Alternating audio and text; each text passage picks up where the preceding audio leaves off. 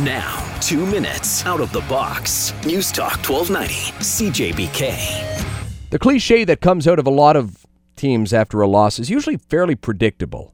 We'll hear a variation of, we're just focused on the next game, or, well, it's only one loss.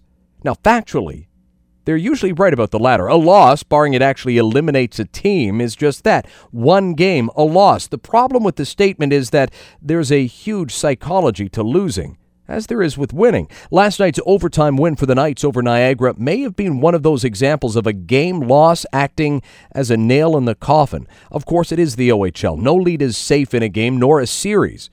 But try to picture the habit of an athlete and what must be going on in the Ice Dogs dressing room.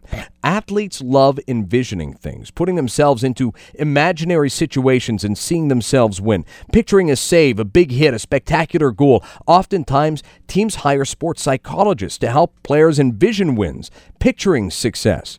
Players swear by it as a part of their pregame routine.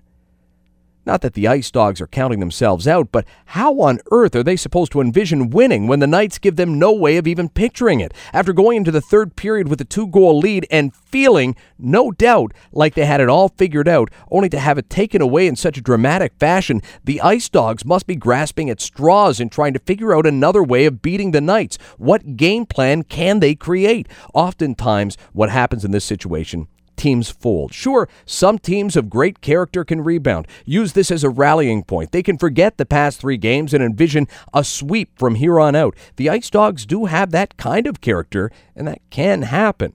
But that loss last night was more than just a loss. That was a wall put up in the motivation of the Ice Dogs players. The players and coaches will tell you otherwise. They will swear they've already put it behind them and they are focused on winning the next four. But behind closed doors, They'll need to be brainstorming a whole lot of magical worlds in which they can create a winning scenario and hope the whole team can envision it too. That's two minutes out of the box.